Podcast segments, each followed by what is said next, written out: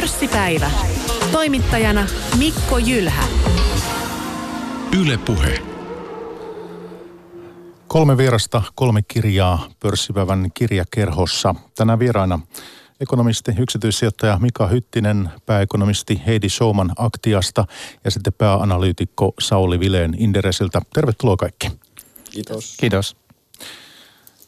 Yhdysvaltain ja Kiinan väliset kauppakiistat ovat herättäneet jo pitkää huolta sekä markkinatilanne laajemminkin ja yleisemminkin, niin voitaisiin tehdä sillä tavoin tässä pörssipäivässä, kun meillä on tunti aikaa ja kolme mielenkiintoista kirjaa, niin aloittaa suoraan Heidi sinun valitsemasta kirjasta, eikö totta? Okei. Okay. Ja se on Carmen Reinhardtin ja Ken Rogoffin teos This Time is Different, Eight Centuries of Financial Folly.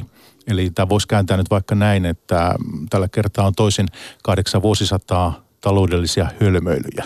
Tämä ilmestyi vuonna 2009, eikö? Kyllä, joo.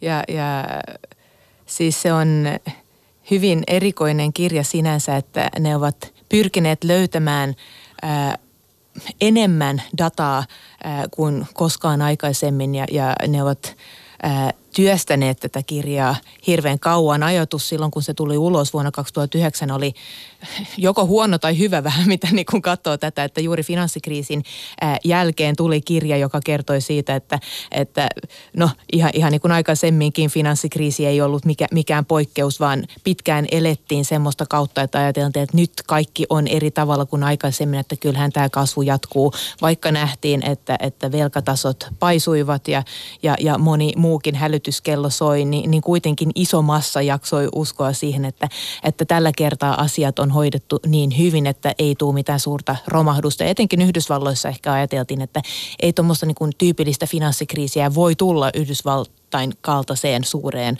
avoimeen talouteen, vaan se on enemmän niin kuin kehittyviä markkinoiden ongelma. Ja, ja tämä kirja on ehkä, se, se on niin kuin parhaimmillaan juuri siinä, miten, miten ne niin kuin toistaa ja, ja osoittaa kerta toisensa jälkeen, että miten näin on aina ajateltu.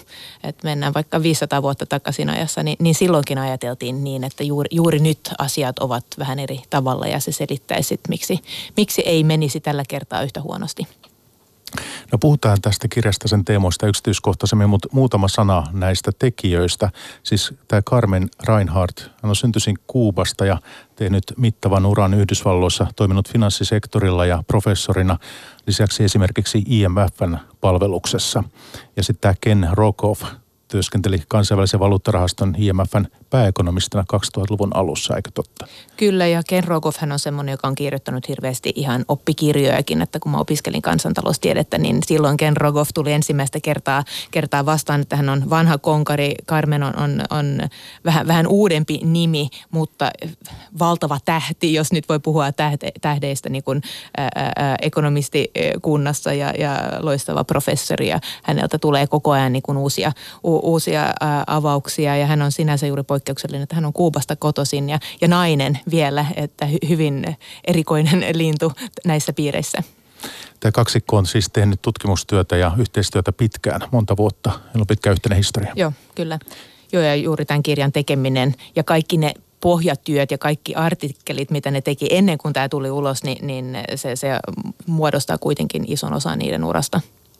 Ja sitten muistelen tuossa muutamia vuosi takaperin se oli tämän kirjan jälkeen, niin tähän heidän työhönsä kohdistuu myös kritiikkiä. Se oli joku tämmöinen tutkimuspaperi, missä siis muistaakseni se väite oli tällainen, että kun julkisen velan määrä ylittää, oliko se 90 prosenttia bruttokansantuotteesta, niin silloin maan talouskasvu hidastuu. Ja siihen tutkimukseen sitten, niin kritiikkiä kohdistui paljon. Joo, siis jos mä nyt muistan oikein, niin, niin no, no, tämän mukana tuli hirveästi dataa ja ne halusikin, että pitää tätä niin kuin avoimena, että muutkin voi käyttää tätä dataa ja sitten tästä löytyykin virhe.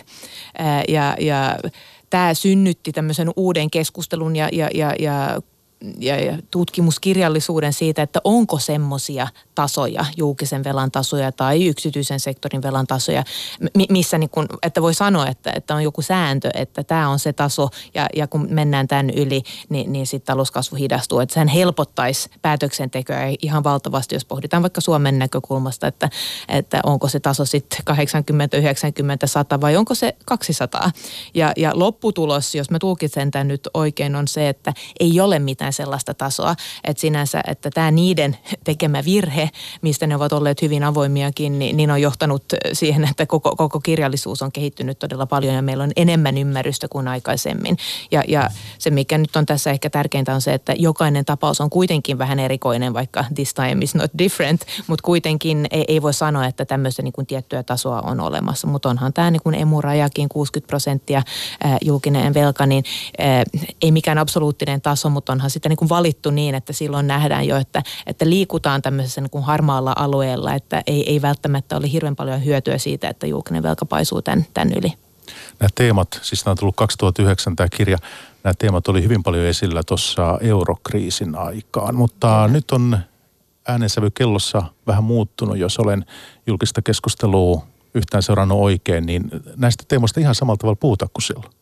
Ei päinvastoin, nyt kun meillä on kymmenen vuotta hyvin löysää rahapolitiikkaa takana ja yhä enemmän merkkejä siitä, että tämä hyvin matala korkotaso tulee jatkumaan tästä eteenpäin monta vuotta vielä, niin yhä enemmän keskustellaan siitä, että olisiko kuitenkin järkevää – käyttää sitä julkisen talouden elvytysvaraa vähän enemmän kuin, kun inflaatio loistaa poissaolollaan, niin, niin miksi ei? Ja tämä on, on etenkin Yhdysvalloissa iso, iso keskusteluaihe, että, että onko järkevää, mitä Trump tekee, että, että elvytetään näin paljon vai on, onko, onko, onko tyhmää, onko, onko fiksua ja tästä viisaat nyt niin kuin taistelevat ja kiistelevät, että ei ole mitään tämmöistä niin yksiselitteistä totuutta tästä, tästäkään, mutta sitten jos palaa tähän kirjaan, niin, niin niin tähän, tämä on semmoinen teema, mihin ollaan, ollaan tultu monta kertaa historiassakin, että kun on korkea suhdanne ja ehkä vähän pelätään, että onko tämä nyt loppumassa, niin silloin elytetään taas ja sitten kun se matala suhdanne tulee tai se romahdus, niin sitten todetaan, että tulipa otettua liian paljon velkaa. Et sinänsä olisi varmasti ihan terveellistä palatakin tähän kirjallisuuteen nyt, kun on iso houkutus ottaa lisää velkaa. Tähän pätee Suomeen myös. No jotta ohjelma ei vaan sitä, että me Heidi keskustellaan tässä, niin otetaan myös herroja mukaan. Tässä vaiheessa Sauli ja Mika, niin eh, haluaisitteko te kysyä Heidiltä? Hän on tämän kirjan tuonut tässä mukana, tai oletteko jompikumpi mahdollisesti lukenut tämän? Mä oon lukenut sen taustalla olevan tutkimuksen silloin aikanaan, mikä, mihin tuo kirja on pohjautunut. Tuo kirja on pikkusen pidennetty versio siitä, mutta käytännössä on ja on ihan hyvin tietoinen, mistä puhutaan tässä.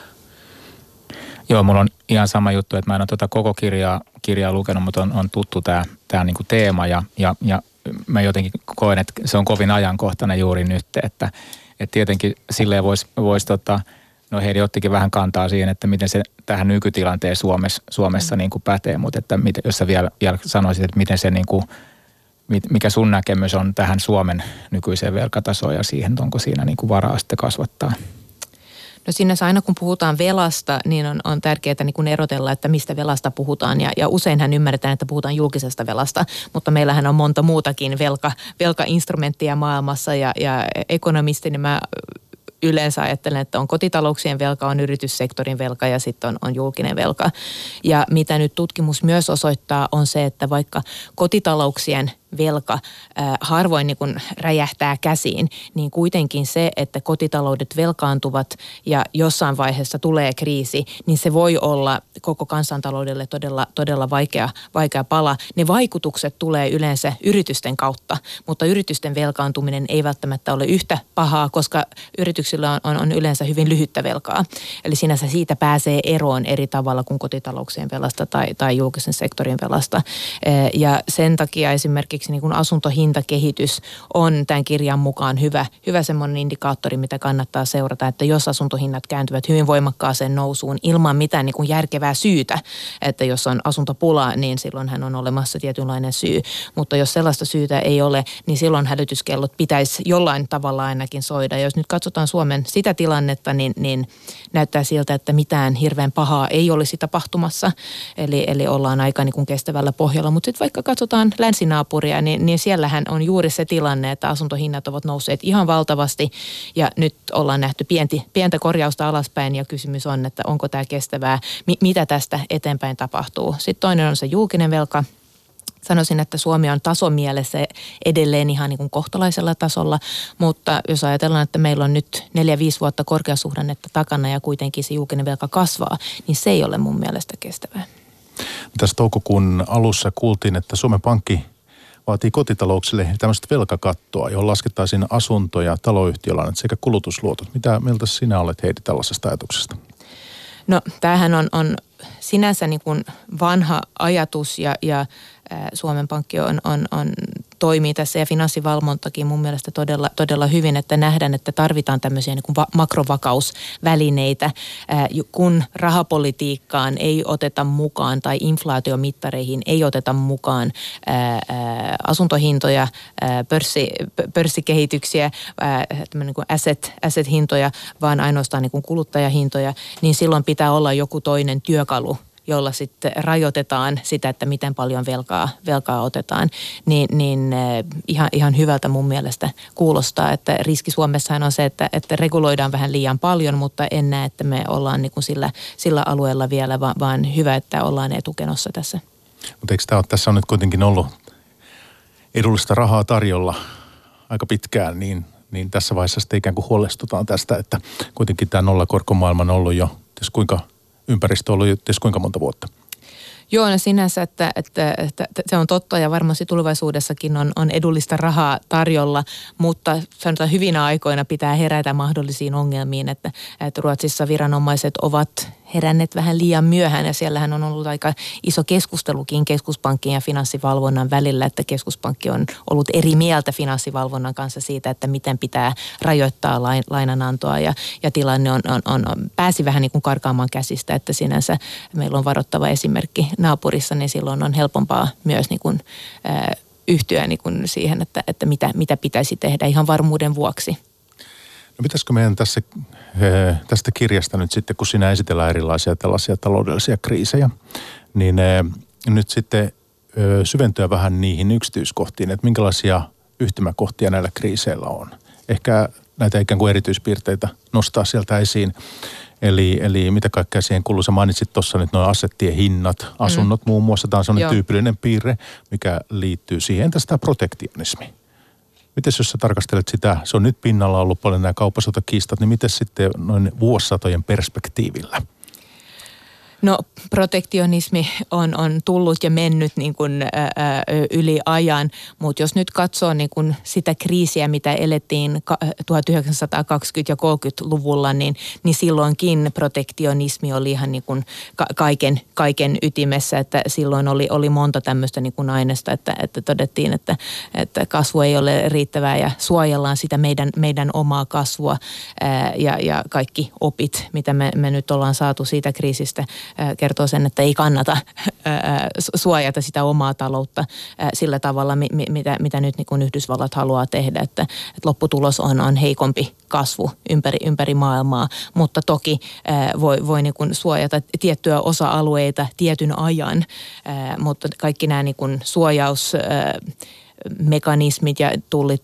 tariffit, mistä nyt niin kuin puhutaan, niin, niin kansantaloustieteilijät ovat niin samaa mieltä siitä, että ne ovat hölmöjä, niin siitä ei oikein edes keskustella tällä hetkellä. Että historia on sen osoittanut meille niin monta kertaa. Joo, ja sitä niin kuin meinasinkin takaa, että siis tämä on kuitenkin näissä kaikissa historiallisesti, kun asioita tarkastellaan, niin ollut mukana läsnä mm. näissä kriiseissä? Jo, joissakin. Eli, eli sinänsä jokainen kriisihän on vähän erilainen. Se, se yhteinen tekijä on se, että ne tulee aina yllättäen, että muuten niistä ei tulisi kriisejä. Mutta jos etsii tämmöisiä niin kuin yhteisiä tekijöitä, niin on se, että yleensä kriisi on, on suurempi, jos on niin kuin monta kriisiä samaan aikaan. Että voi olla julkisen talouden kriisi, voi olla pankkikriisi, voi olla ä, valuuttakurssikriisi. Ä, se oli perinteise, perinteinen tämmöinen kriisi, että oli kiinteä valuuttakurssi ja, ja, ja sitten sit, se, se ei kestänyt. Mutta sinänsä kun tarkastelee historiaa, niin näyttää siltä, että nämä aika usein tulee, tulee ryhmissä. Ihan niin kuin finanssikriisi oli, oli tietyn tyyppinen kriisi ja sitten sen jälkeen tuli eurokriisi, joka oli sitten enemmän niin kuin julkisen talouden kriisi. Mutta eihän se ollut niin kuin alun perin julkisen talouden kriisi, vaikka Espanjassakaan, vaan siellä oli pankkikriisi, asuntomarkkinakriisi ja sitten siitä tuli julkisen talouden kriisi, kun näitä muita kriisejä piti hoitaa. Nyt sitten Sauli, sinä omassa työssäsi niin seuraat äh, finanssialaa, pankkeja suomeksi sanottuna ja kaikkea tuosta varanhoitotaloa ja muuta. Niin miltä sitä tilanne vaikutti ikään kuin sinun näkökulmasta, kun tässä olisi kuunnellut Heidi ja minun keskustelua?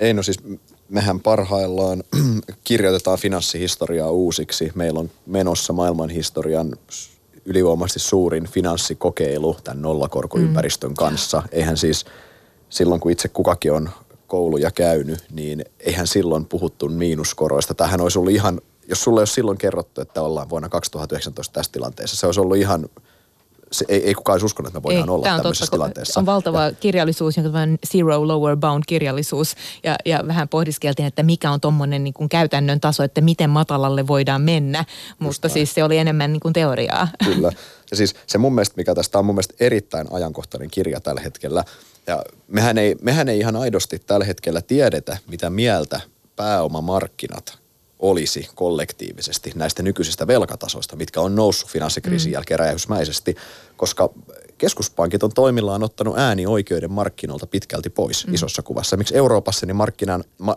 markkinahan on äänestysmekanisma. Mitä mieltä ollaan? Me mm. riskiä hinnoitellaan siellä mm. aktiivisesti. Keskuspankki on käytännössä ottanut, sen, ottanut ääni, ääniliput pois markkinalta, sanonut, että älkää huoli, kun me äänestetään teidän puolesta. Ja mehän ei tiedetä tällä hetkellä, millä hinnalla vaikka Italia saisi lainaa. Mm. Mulla on veikkaus, mitä, millä hinnalla ne saisi lainaa, ja se olisi eri kuin nykyhinta. Mutta Joo. keskuspankki on muuttanut tämän, ja tämä on osa tätä massiivista finanssipoliittista kokeilua. Ehkä se, mihin mä mihin mihin voisin oman kommenttini lisätä tuohon, kun sä puhuit siitä, että pitäisikö finanssi, finanssielvytystä käytännössä lisätä nykytilanteeseen mm. näin.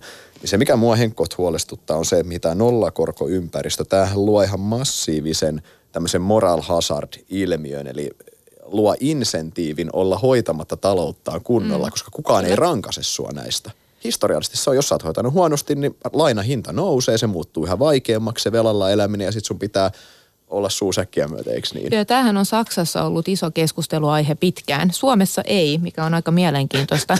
että, että Saksassa ihan niin kuin, kun pohditaan ihan niin kuin moraaliakin, että, että miksi, miksi niin, tuetaan tai kannustetaan ihmisiä ottamaan lisää velkaa ja rangaistaan niitä, jotka, jotka haluaa vain sijoittaa ja pitää rahat tilillä. Niin nyt se on niin, kuin niin ty- tyhmää kuin olla ja voi, että pitää hirveän paljon rahaa tilillä, mikä on niin kuin Saksassa kuitenkin ollut se perinteinen tapa, mm-hmm. tapa säästää ihan niin kuin Suomessa muissakin, että sijoitusmaailma on edelleen aika vieras monille, monille ihmisille, vaan, vaan halutaan pitää tilillä. Sitä ei voi tehdä enää. Ja tätä, tämä on niin kuin iso, iso aihe ollut pitkään Saksassa ja sen takia osittainkin tätä hyvin elvyttävää rahapolitiikkaa on, on vastustettu Saksassa, mutta Suomessa meillä ei ole ollut tällaista niin kuin keskustelua, että onko tämä niin kuin vastuullista politiikkaa vai ei, että millaisia kannustimia luodaan ihmisille ja millaisia nuoria ää, syntyy tämmöisestä kulttuurista, että ne, jotka nyt ovat kaksikymppisiä, niin, niin ne eivät muista mitään muuta kuin nolla korkoja. Kun mä itse muistan 90-luvun kriisiä, että se, se oli niin kuin se iso niin kuin mun lapsuutta muokkaava tapahtuma, niin, niin mi, mi, miten tämän päivän nuoret koko, kokee tämän ympäristön, että mitä kannattaa tehdä, mihin, niin kuin, mihin luodaan insentiivejä? Joo, Mika. Joo, mulla tuli vähän se eh, sivu tätä kirjaa, mutta ehkä tätä sitten jo muunkin kirjaa on, on että mun mielestä se on just tämmöinen sukupolvittainen ilmiö havaittavissa tavallaan, että, että ihmiset, jotka ei ole, ei ole kokenut tiettyä kriisiä, niin he, he, heillä ei tietenkään ole siitä kokemusta. Mm. Ja, ja sitten – sitten yleensä kun kriisi tulee, niin se, se sukupolvi, jonka sen kokee, niin myös tavallaan traumatisoituu. Mm. Ja helposti käy niin, että sitten se riskinotto, halu ja kyky laskee pitkäksi aikaa. Ja, ja, ja nyt sitten taas meillä on niin uusi sukupolvi, jotka ei ole sitä finanssikriisiä mm. kokenut. Ja, ja se on niin kuin osittain tavallaan niin kuin mun mielestä selittää myös sitä, mitä, mitä niin kuin taloudessa tapahtuu. Se, että meillä on niin kuin sitten tulee uusi sukupolvi, jotka, jotka tota, ei ole, joille ei ei ole sitä kokemusperäistä tietoa siitä, että millaista se on. Ja, ja sitten vasta sen kautta he oppivat, että niin ihan tämmöinen ilmiökin on olemassa. Joo, ja ihan tosiasia on se, että meillä on aika vähän ihmisiä, jotka ää, muistavat monta kriisiä. Ihan asiantuntijoitakin, että kun finanssikriisi iski, niin, niin vähän vanhempien ää, ekonomistien arvo nousi ihan, ihan valtavasti, koska niillä oli niin kuin muistissa jo, että no näinhän kävi 70-luvulla, näinhän kävi 90-luvun kriisissä. Mä olin silloin lapsi, että mulla on vähän erilainen niin kuin kuva. Niin mä muistan, että mun esimies sanoi silloin, että nyt – seuraa todella tarkasti, että sulla on sitten, kun se seuraava kriisi tulee, tämä niin hyvässä muistissa, ei jotain niin kuin sinne päin, että miten se meni, vaan että aidosti muistaa, että mitkä ne mekanismit oli, koska siitä on kuitenkin hyötyä, vaikka kriisit näyttää niin kuin olevan hyvin erilaisia, niin kuitenkin on tietynlainen tämmöinen lainalaisuus, että miten, miten nämä asiat menee. No siirrytään tuohon Mika Hyttisen kirjaan seuraavaksi, mutta sen mä voisin vielä Heidiltä, Heidi haluaisin sinulta kysyä, että tämän kirjavalossa ja muutenkin voit tietysti meille perustella ja, ja kertoa mitä ajattelet, mutta että ovatko niin taloudelliset kriisit vältettävissä ylipäänsä vai ovatko ne niin välttämätön osa globaalitaloutta? Mitä pitäisi ajatella?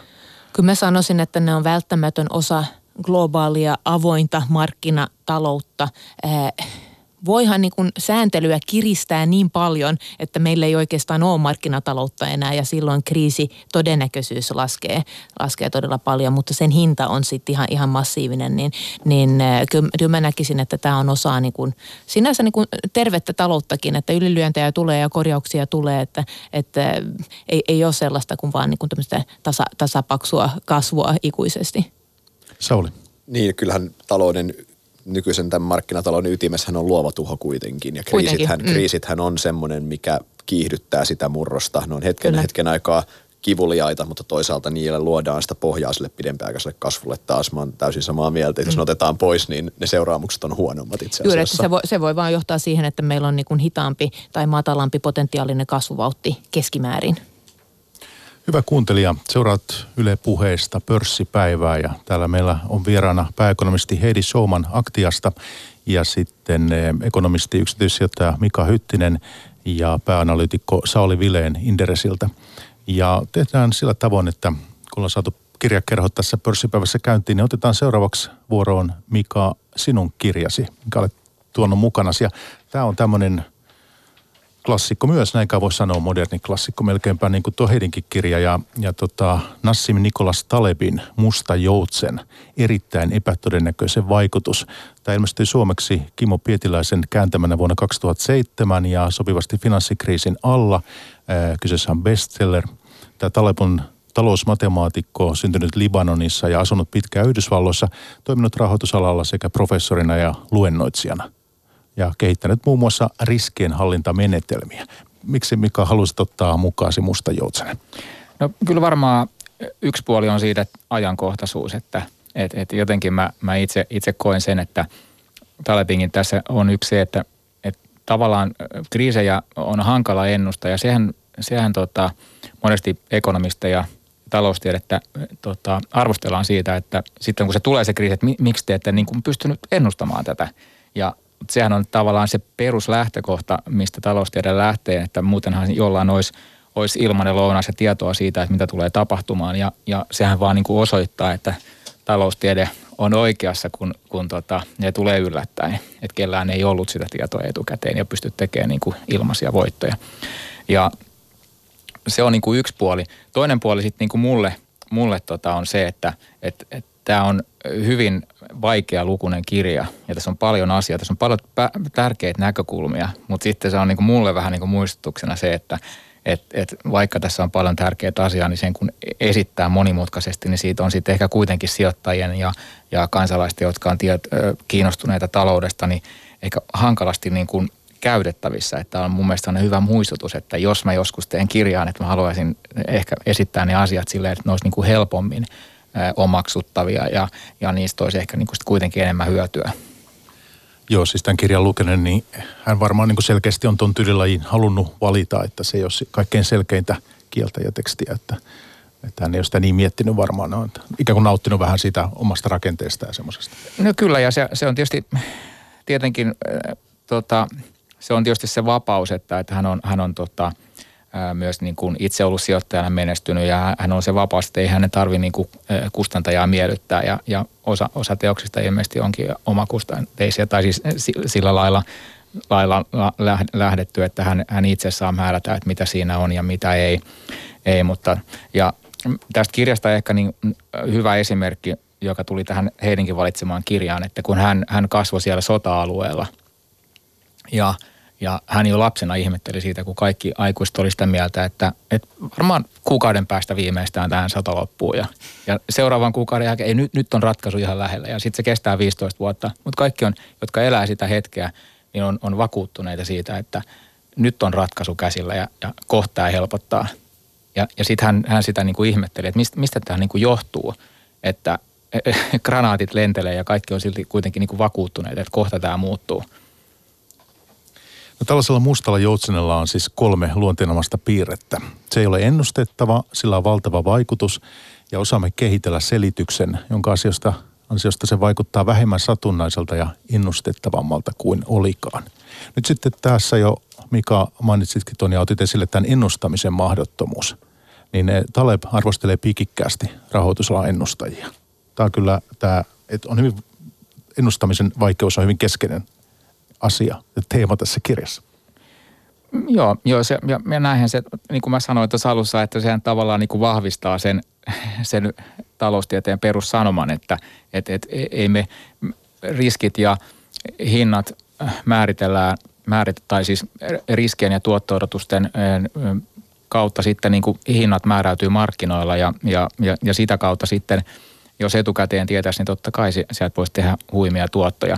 Ja mun mielestä sit ehkä sitä, mitä voisi ajatella niin kuin ennustajien niin kuin arvostelussa, niin ehkä yhden Talebiin on. Tietenkin silloin, jos ne ennusteet annetaan sillä tavalla äänensävyllä, että nyt me tiedämme, että näin tulee tapahtumaan, että, että korot säilyvät matalana useita vuosia, niin sehän tavallaan pitää sisällään sen ajatuksen, että meillä on se, se tota – tieto siitä ja, ja, ja sitten tarkka voisi sanoa, että niin, siis siltähän asiat nyt näyttää, mutta mehän emme tiedä, mikä korkotaso on ensi vuonna. Että et, et se on niin kuin tavallaan, ää, ja, ja sitten jos ajatellaan niin kuin psykologian kautta, niin, niin Talebkin tässä paljon selittää sitä, että et, et se on aika sisäänrakennettu ominaisuus ihmiselle pitää semmoinen kontrollin tunne ja, ja on, on, on niin kuin huomattavasti mukavampi mennä nukkumaan, kun, kun tavallaan on se käsitys, että missä tilanteessa maailma on tänään ja huomenna asiat on suurin piirtein samalla tavalla, niin,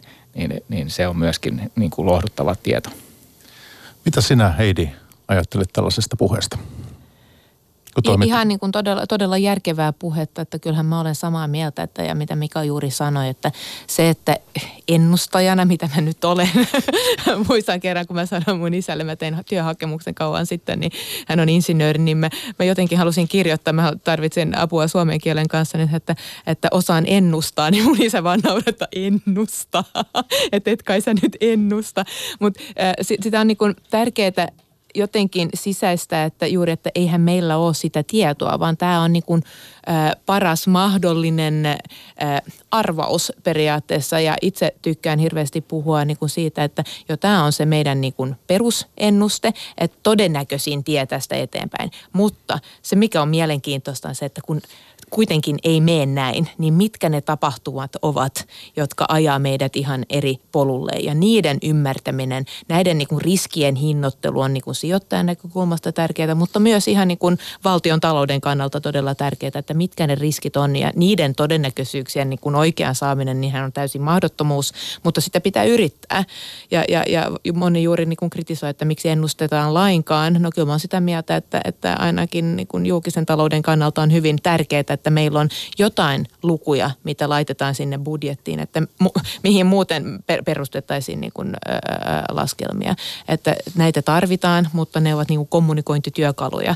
Ja perussääntöhän on, on se, että, että matalasuhdanteita ei, ei voi ennustaa tai tämmöisiä suuria käänteitä, vaan mennään aina kohti sitä potentiaalia, potentiaalista kasvuvauhtia, niin, niin juuri yllätykset ovat aina yllätyksiä, eikä, eikä ne mene aina siihen riskiosioon, kunnes ne toteutuu. Niin lyhyesti vaan, että tämän tota Howard Marks sijoittaja, bondisijoittaja hyvin tiivistää, että, että jos, jos tämmöinen radikaali ennustaja, joka aina ei mene sen konsensuksen mukaan, vaan niin kuin näkee vaikka enemmän riskiä kuin muut tai, tai, tai se poikkeaa siitä konsensuksesta, niin, niin sä teet hänen kanssaan niin kuin kerran kymmenes vuodessa hyvän tilin, mutta sitten saat niin kuin yhdeksän vuotta kymmenestä sitten taas väärässä. Eli, eli tavallaan niin se, se ei ole sitten kuitenkaan kauhean hyödyllistä. Että konsensusennuste on yleensä oikein ja siinä se toimii oikein hyvin. Ja sitten kun tulee jotakin yllättävää, niin, niin sitten se on niin kuin metsässä. Onko tämä Musta joutseni, kuinka tuttu kirja Sauli ja Heidi teille? on tuttu. Sehän oli ihan niin kuin bestselleri silloin, silloin, kun se tuli, että ei ainoastaan sijoittajat ja, ja, ja ekonomistit lukivat, vaan ihan niin kuin filosofit ja, ja mo, monet muutkin. Että se oli semmoinen kirja, joka sai mo, moni niin kuin – joka ei ollut sijoittamisesta tai taloudesta kiinnostuneita, ainakin mun lähipiirissä ne vähän niin kuin heräämään, että onpas mielenkiintoista. Ja miten psykologia kuitenkin on kaikessa mukana, ää, kun puhutaan taloudesta. Ja se oli moni, monille niin kuin tuttaville vähän niin kuin yllättävää jotenkin, että, että näinkö tämä toimii. Että paljon mielenkiintoisempaa kuin miltä on aikaisemmin vaikuttanut.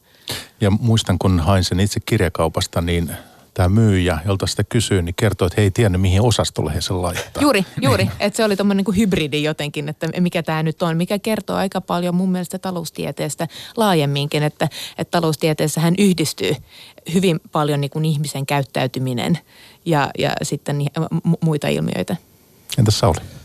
Joo, on, olen aikanaan silloin lukenut sen, mutta pakko myöntää, että siitä on sen verran, sen verran aikaa, että olisi uudelleen luun paikka nyt, kun Mika taas nosti esille tämän. En, mutta silloin, silloin aikanaan jäi, jäi, jäi kyllä mieleen kanssa. Jäi, jäi mieleen se erittäin kompleksinen rakenne ja erittäin vaikea lukuinen, ihan poikkeuksessa vaikea lukuinen jopa, se jäi mieleen. Ja toisaalta myös se, että se oli, olihan se tosi mielenkiintoinen mm. sitten niiltä osin, mistä se taas kiinni silloin. Niin. No voitaisiin muutamia yksityiskohtia ottaa tuosta kirjasta, niin siinä on tietysti narratiivinen harha ja, ja, ja hyvät sijoitustarinat, mutta aika keskeisellä siellä tässä kirjassa on, on siis mediokristan tällainen ei-mittakaavaton maailma ja ekstremistan, e, ekstremistan joka on mittakaavaton. Ja, ja tota, mediokristanissa voittajat saavat pienen osan koko kakusta, kun taas ekstremistanissa niin tyypillistä on voittaja vie kaiken ilmiö.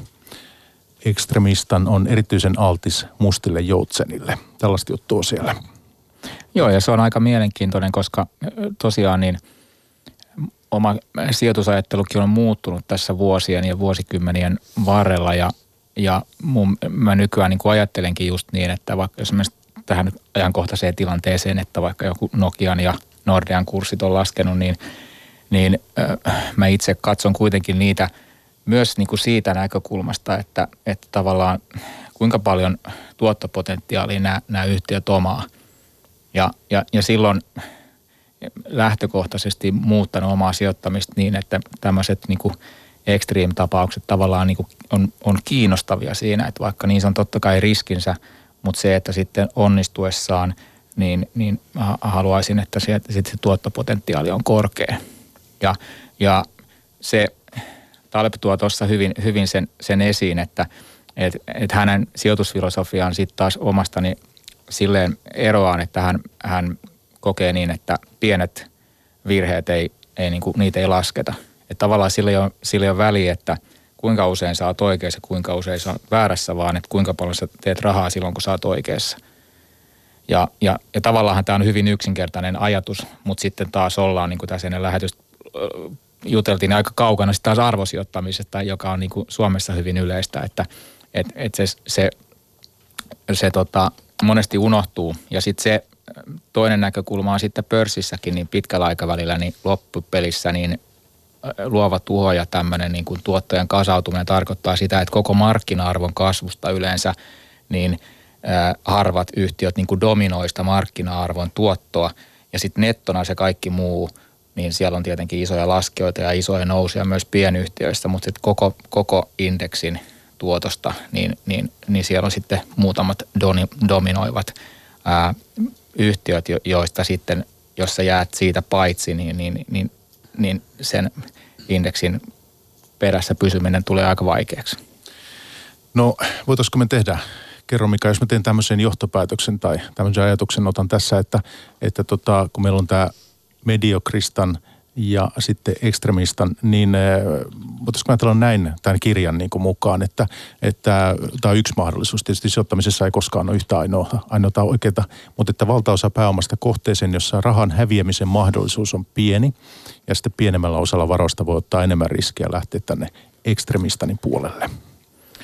No joo, ja itse asiassa tämä on ehkä se strategia, jota mä mä niin kuin viime aikoina on paljon tutkinut ja, ja sitten mennään tämän psykologian puolelle, koska silloin, jos sä, jos sä koet, että, että sulla on turvallista ottaa riskiä, että et se, ää, mä ajattelen sen niin, että, että tota, ää, ylipäätään Suomessa sanotaan, että, että suomalaiset on ehkä, ehkä tota pankkitilisijoittajia tai, ja uusia yrittäjiäkin tulee vähän, että pitäisi olla rohkea eikä pelätä niin paljon – mutta sitten taustalla hän on sitten kuitenkin se ihminen, että hänen pitäisi kokea, että hän on turvalliset olosuhteet, jotta hän voi yrittää ja on, on sallittua myös epäonnistua.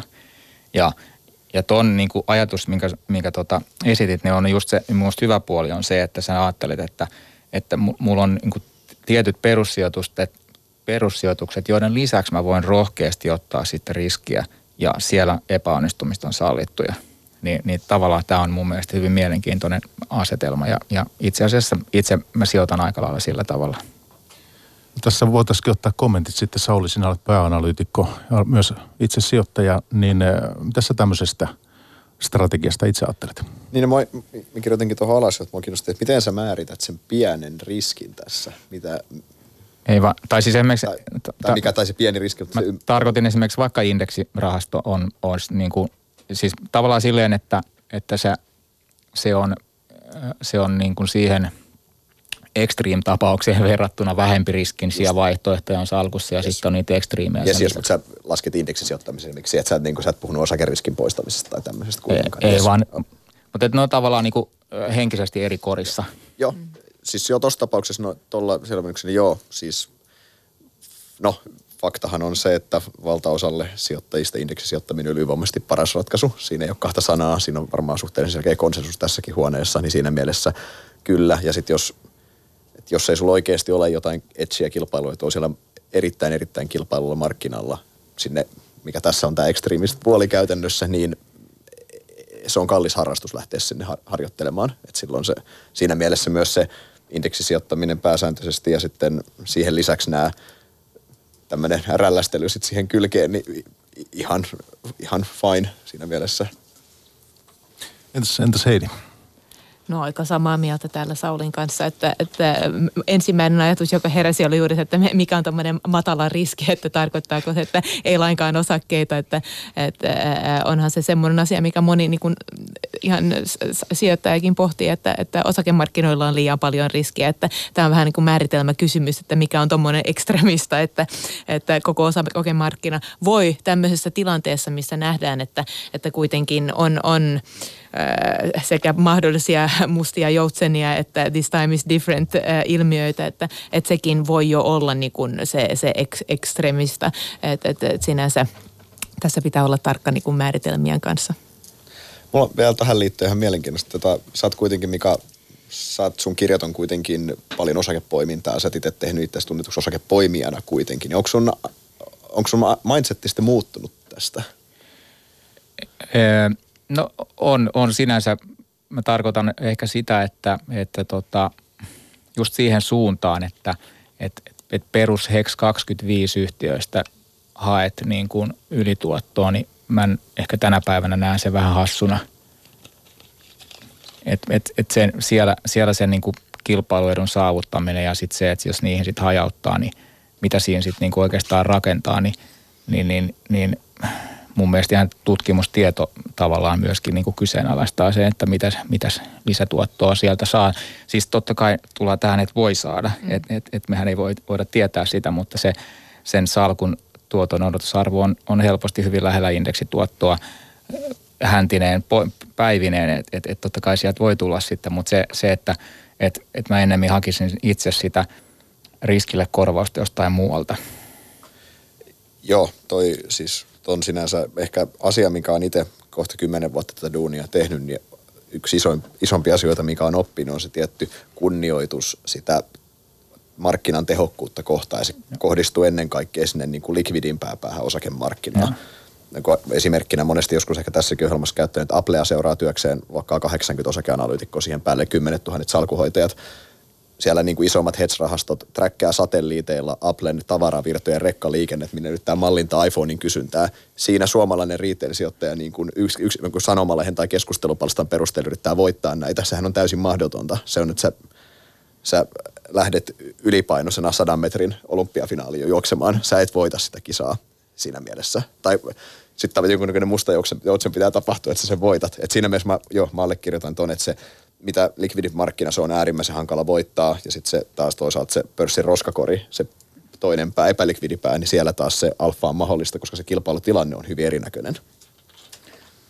Haluatko Mika vielä tästä kirjasta Talebin mustasta joutsenesta tai joku muu nostaa jonkun asian esiin? Niin kuin mennään tuohon Saulin, Saulin kirjaan. No ihan lyhyesti vaan, vaan sen, että, että tavallaan toi otsikkohan antaa sen, sen ymmärtää, että tavallaan musta joutsen on semmoinen odottamaton tapahtuma tai eri, erittäin epätodennäköinen tapahtuma, joka, joka tapahtuu. Ja sitten Talpe tuolla sanoo kirjassa, että myöskin sellainen tapahtuma voi olla musta joutsen, jossa kaikki odottaa jonkun tapahtuvaksi ja sitten se ei tapahdukaan. Että, että, että se on niin kuin tämmöinen se molemmat puolet ja se on mun mielestä hyvin mielenkiintoinen näkö, näkökulma myös. Kirja, jossa on paljon ajateltavaa, niin, ja ilmeisesti ainoa näistä, joka on suomennettu. Onko näin? Joo, on ainakin hyvin yllättynyt, jos mun kirja on suomennettu. Ja melkein yhtä joo, yllättynyt, jos kyllä, on suomennettu. lukijakunta ei ole ihan riittävän iso. Mennään sitten tähän pörssipäivässä, niin tähän Sauli Vilenin mukaan ottamaan kirjaan. Tämä on The Outsiders.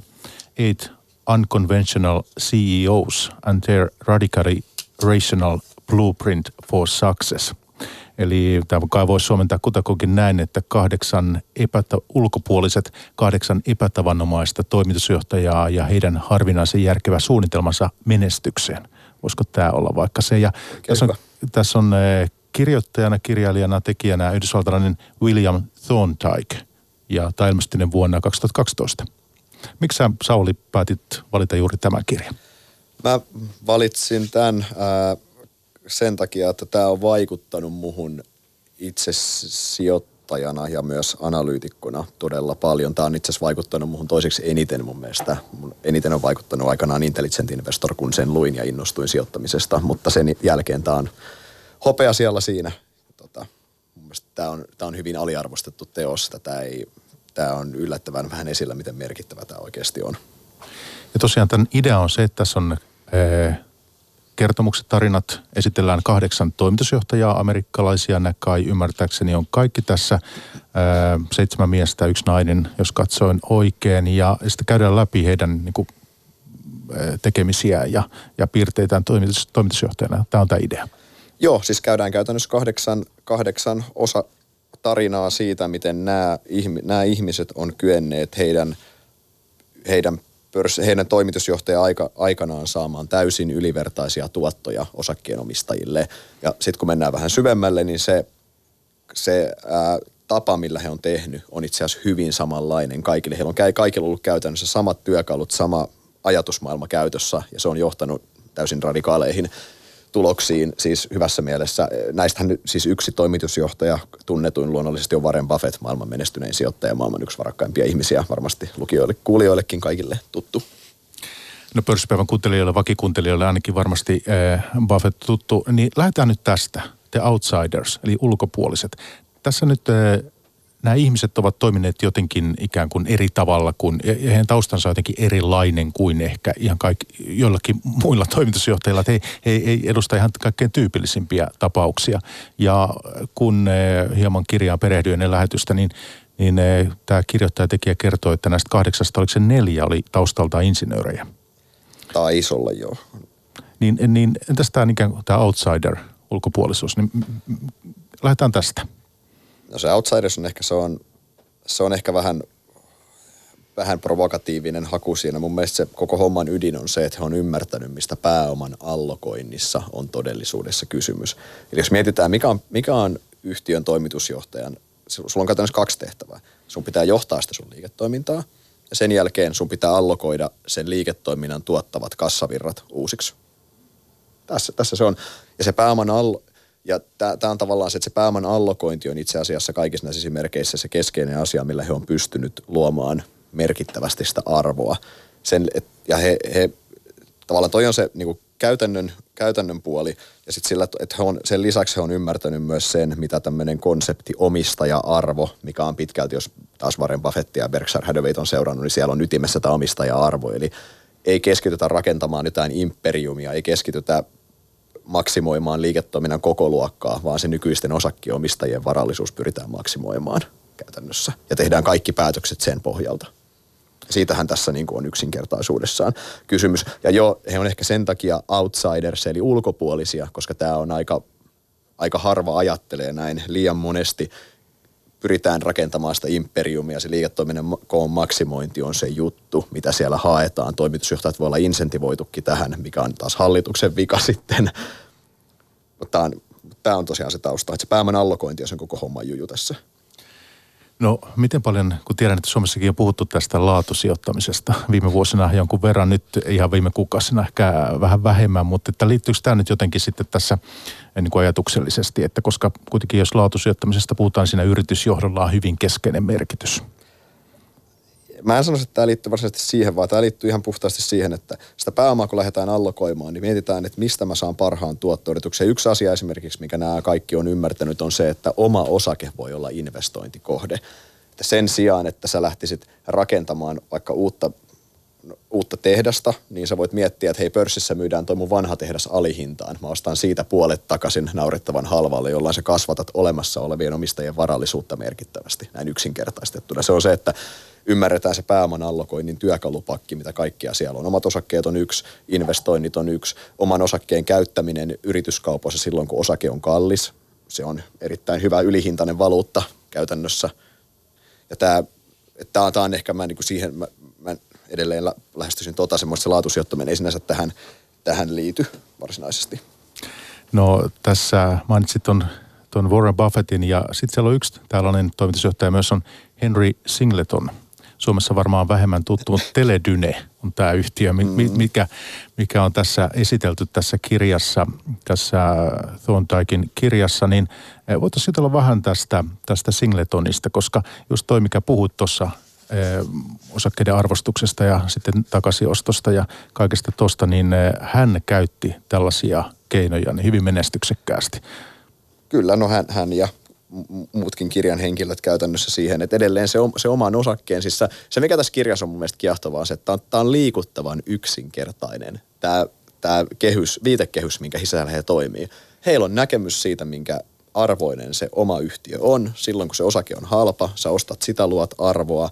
Vastaavasti kun se on kallis, sä hyödynnät sitä osaketta. Tämä on niin kuin, sä ymmärrät samaan aikaan, minkä hintainen sun oma bisnes, sä ymmärrät, minkä hintaisia sun kilpailijat mahdollisesti on. Silloin kun on mahdollisuus, sä ostat niitä. Sä tavallaan se se, viite, se viitekehys on niin, kuin, se on niin yksinkertainen, mutta samaan aikaan se on ihan mielettömän vaikea toteuttaa käytännössä, mikä me nähdään ihan yksinkertaisesti, jos katsotaan vaikka nyt Helsingin, Helsingin pörssiä, mitä, mitä nyt seurataan tässä aktiivisesti, niin erittäin harva yhtiö noudattaa näitä, näitä tämmöistä ajatusmallia käytännössä. Mika? Niin onko tässä yksi se, että se, se, se toi sopii vähän huonosti semmoiseen 12 kuukauden ää, tuloksentekopaineeseen esimerkiksi. Jes, toinen itse tosi hyvä pointti. Se on just näin. Nämä, yksi tärkeä ero on myös se, että se aika perspektiivi on täysin poikkeava. Taas Warren Buffett on hyvä esimerkki siitä, mutta se, että nämä, ajat, nämä ajatukset ei pyritä optimoimaan seuraavan 12 koneen tulosta, ei pyritä pääsemään tulosohjeistukseen, ei anneta edes tulosohjeistusta, koska ei kiinnosta, ei haluta jutella Wall Streetin kanssa, koska se ei kiinnosta, vaan keskitytään vaan siihen ytimeen, mikä se firman arvo on, miten me voidaan maksimoida arvo omistajille käytännössä. Ja no sitten se käytännössä se, ja toi aikaperiodihan on itse asiassa, sehän on ihan ylipäänsä sijoittamisessa, sehän on, joskus puhutaan, että mikä, mitä etua yksityissijoittajalla voi olla ammattisijoittajien. Yksi keskeinen etu on tuo aikaperiodi. Salkunhoitajilla on rakenteellisesti aika lyhyt aikahorisontti, koska sun on pakko performoida. Sulla on tämä rakenteellinen paine, sä oot itse puhunut tästä asiasta Joo. myös. Niin, mutta se, että sijoittaja, jos pystyy katsomaan pidemmällä horisontilla, niin sulla on ihan rakenteellista etua siinä jo. Edelleen erittäin vaikea noudattaa käytännössä Niin, kyllä, sekin. kyllä. Vaikka sä Kyllä, sanot, just että nyt mulla on Joo. viiden vuoden periodi, yes, Aivan. niin eh, Aivan. Tuossa niin eh, se, että kun puhutaan omien ostoista, niin ymmärtääkseni tämä, tämä herra Singleton osti siis, tietysti eihän nyt yksin toiminut, vaan siinä tietysti yhtiö, mutta että ostivat tämä yhtiö Teledyne, niin 90 prosenttia omista osakkeistaan takaisin, kun meillä Helsingissä siis ehkä yhtiöt ostaa muutaman prosentin. Joo, siis käytännössä se oli, he ei jakanut osinkoa. Heillä oli siis se idea, että he jää osinkoa, koska se on verotehotonta. He osti omia osakkeita takaisin aina, kun niitä sai halvalla. He teki hyvää kassavirtaa, millä he pystyivät rahoittamaan sen. He ei samaan aikaan jakanut mitään löperöitä optio-ohjelmia, mitkä niin kuin olisi hä- hävittänyt sen. Kyllähän Yhdysvalloissa tällä hetkelläkin isot teknologiayhtiöt ostaa omia osakkeita, mutta nehän vaan eliminoi sen optioiden laimennusvaikutuksen sillä. Ja siis se 90 prosenttia on aika paljon. Tästä itse asiassa mielenkiintoinen anekdootti toi. Tanskassa on tämä Top Danmark, vakuutusyhtiö, mikä on tan, Sam, mikä, Sam, mistä Sampo omistaa melkein 50 prosenttia tällä hetkellä, niin Top Danmark on myös historiansa aikaan ostanut luokkaa 90 prosenttia omista osakkeet pois. He on tehnyt hyvin samalle. Heillä on itse asiassa, Top Danmark voisi olla tässä kirjassa mukana esimerkkinä. He on tehnyt hyvin pitkälti tämän mukaan. Mä luulen, että heidän toimarista on lukee jopa tämän kirjan. mutta mutta on, se, on itse, se, se hyvin voisi olla täällä. Se mielenkiintoinen, että löytyy pieni linkki Helsingin pörssiin. No Heidi, kun kuuntelet tässä meidän keskustelua, niin mitäs, onko tämä kirja tuttu sinulle ja mitä ajatuksia tämä herättää? Ei ole tuttu. Ää, se, semmoinen kysymys, joka, joka heräsi, on se, että, että millainen on, on ton tyyppisen yrityksen omistajarakenne. Mainitsit tämän Top Danmarkin, että siellä on, on, on Sampo isona omistajana, mutta mi- onko, onko, vo- voiko yleistää jotenkin, että minkä tyyppisiä omistajia on?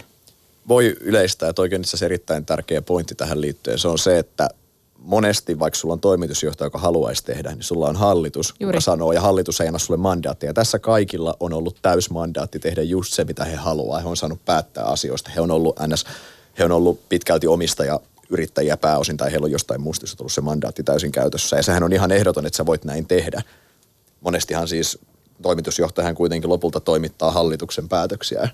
Ja jos hallitus ei tavallaan ymmärrä näitä konsepteja, niin se on ihan sama, se on ihan sama, niin kuin, sama, sama silloin, mitä sä toimitusjohtajana teet käytännössä.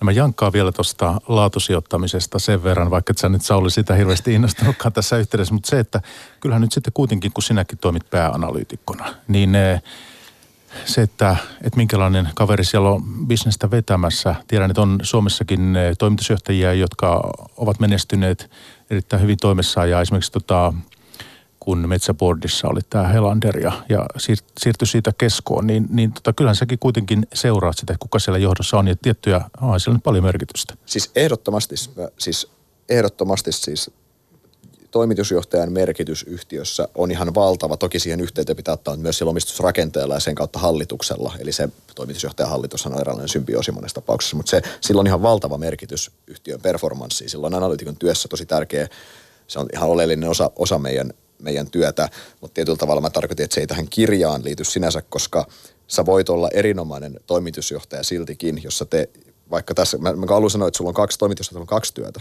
Sun pitää johtaa sitä bisnestä ja sun pitää olla hyvä pääoman allokoija. Ja vähän ri, bisneksestä riippuen niiden painopisteet muuttuu periaatteessa. Ja mitä pidempään sä toimarina, sen isompi merkitys sillä pääoman allokoinnilla todennäköisesti on, koska sen enemmän sulle tulee sitä liiketoiminnan kassavirtaa, mitä sun pitää laittaa eteenpäin. Mutta siis meillä on Helsingin pörssissä siis paljon erinomaisia niin kuin liikkeen johdon ihmisiä, kellä se bisneksen johtaminen on ihan fantastisia siinä. Se pääoman, semmoisia, kello olisi niin semmoinen ihan radikaali näkemys tähän pääoman allokointiin, niin heitä on kyllä, no yksittäisiä, niin kyllähän Sampo on hyvin lähellä tätä, Sammon ajatusmaailma on hyvin lähellä. Sampokin melkein voisi olla tässä kirjassa.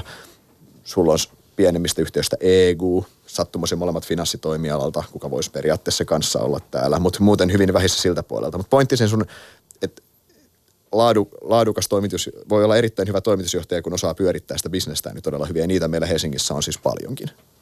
Ja tämä tekijä Thorndike niin nostaa hyvän toimitusjohtajan ominaisuuksissa muun muassa tällaisia kuin pragmaattinen, joustava, opportunisti, kiihkoton ja analyyttinen. Kuulostaa yli, ylipäänsä niin kuin missä tahansa liiketoiminnassa on ihan hyvä, hyvän tekijän piirteitä, eikö niin? Mutta ehdottomasti. Joo. Ehdottomasti.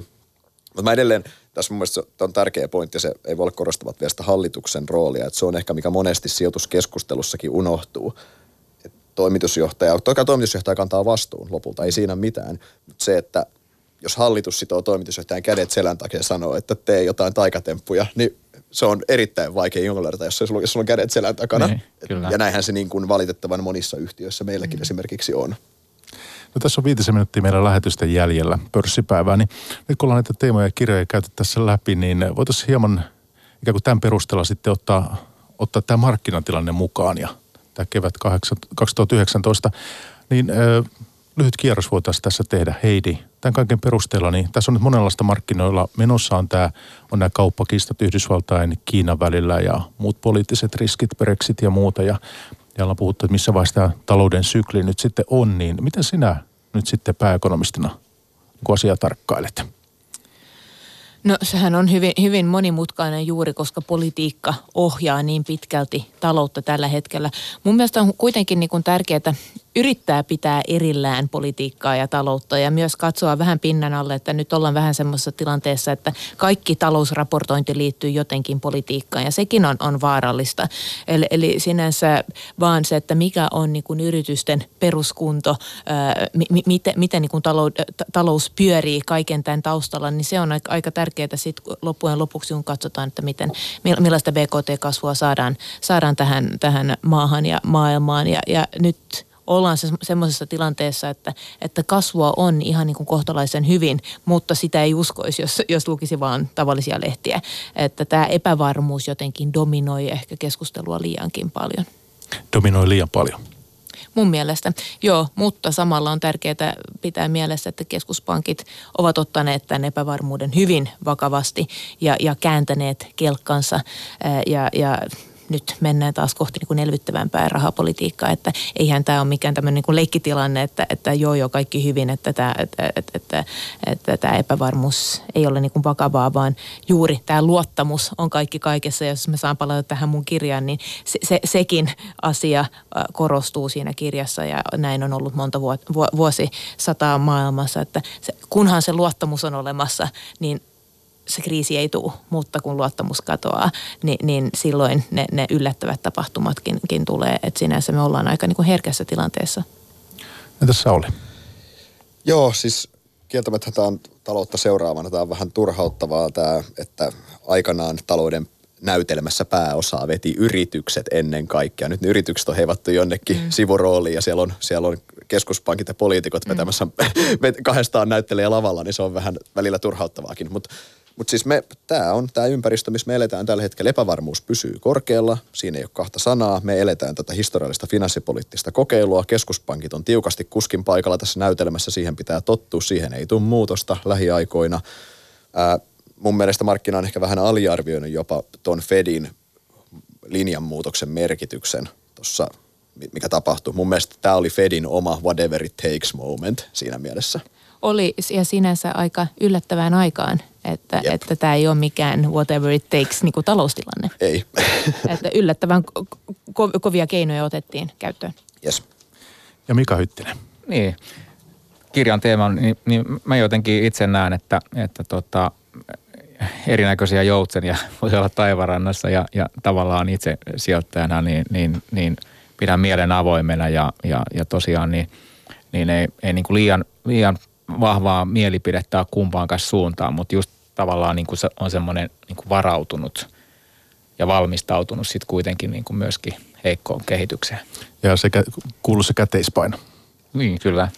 Ootko pitänyt siis koholla? Siis jo, joo, tällä hetkellä on, on normaalia enemmän, sanotaan näin. Hyvä. Mun aika kiittää tänään pörssipäivässä koolla kirjakerho ja tuossa viimeksi äänessä ekonomisti, yksityissijoittaja Mika Hyttinen, sitten vieraana myös pääekonomisti Heidi Showman Aktiasta ja pääanalytikko Sauli Vileen Inderesiltä. Kiitti kaikille teille, että pääsitte käymään meillä vieraana. Kiitos. Kiitos. Pörssipäivä. Toimittajana Mikko Jylhä. Yle Puhe.